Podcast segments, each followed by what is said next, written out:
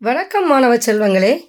சாரல் கல்வி online radio மூலமாக உங்களை சந்திப்பதில் பெருமகிழ்ச்சி அடைகிறேன். இன்றைய சிந்தனையில் நாம் பார்க்க இருக்கும் கதை கோபம் வேண்டாமே இதை உங்களுக்காக வழங்குபவர் எம். மகேஸ்வரி இடைநிலை ஆசிரியர் நகர்மன்ற பெருமாள்பட்டி நடுநிலைப்பள்ளி ஸ்ரீவில்லிபுத்தூர் ஒன்றியம் விருதுநகர் மாவட்டம். அன்பான குழந்தைகளே இன்றைய நம் ப கதை சிந்தனையில் நாம் பார்க்க இருக்கக்கூடிய கதை கோபம் வேண்டாமே. இப்போ கதைக்குள்ளே போகலாமா? வாங்க கதைக்குள்ளே போகலாம். ஒரு ஜென் துறவி ஒருவர்.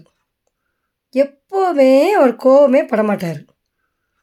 ரொம்ப நாளாக உடலில் வந்து எந்த ஒரு பிரச்சனையும் இல்லாமல் ஆரோக்கியமாக வாழ்ந்து வந்தார்.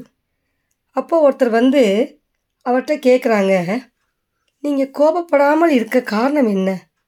அப்படின்னு கேட்குறாங்க அதுக்கு அந்த குரு சொல்கிறாரு எனக்கு சின்ன வயசுலேருந்தே படகுல பயணம் செய்கிறதுன்றால் ரொம்ப பிடிக்கும்.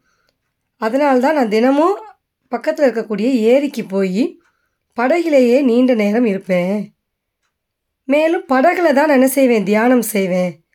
ஒரு நாள் அதை போன்று இந்த படகுல உட்காந்து அமைதியாக தியானம் செஞ்சுக்கிட்டு இருக்கையில் ஒரு காளி படகு வந்து என்னோடய படகை வந்து இடிச்சிருச்சு.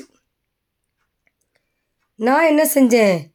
கவனக்குறைவால் என் படகை வந்து யாரோ இடிச்சிட்டாங்க அப்படின்னு நினச்சி கண்களை திறந்து திட்டுறதுக்கு முற்பட்டேன். ஆனால் என்னை இடித்த படகோ காலியாக இருந்துச்சு. அதனால் நான் காளி படகிடம் வந்து கோபத்தை காட்டுறது முட்டாள்தனம் அப்படின்னு எண்ணி அன்றையிலிருந்து நான் என்னோடய கோபத்தை விட்டுட்டேன். அன்னைக்கிலேருந்து என்னை யார் திட்டினாலும் சரி என்ன அவமானப்படுத்தினாலும் சரி நான் எப்போவுமே கோவப்படுறது கிடையாது. அப்போ எல்லாம் நான் என்ன செய்வேன்? அந்த காளி படகை நினச்சி அமைதியாக சென்று போயிடுவேன் சொல்லப்போனால் அந்த காளி படகு எனக்கு நல்ல பாடத்தை புரிய வச்சது அப்படின்னு சொல்கிறார் அன்பான குழந்தைகளே இந்த கதையிலிருந்து நம்ம என்ன தெரிஞ்சுக்கிறோம்? நம்ம கோபப்படுறது வந்து நல்லதில்லை.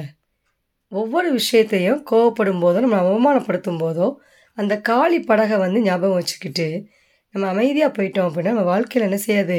எந்த ஒரு பிரச்சனையும் வராது. இன்னொரு நாள் இன்னொரு கதையோடு சந்திக்கலாம். அதுவரை உங்களிடம் விடைபெறுவது உங்கள் மகேஸ்வரி ஆசிரியர். நன்றி வணக்கம்.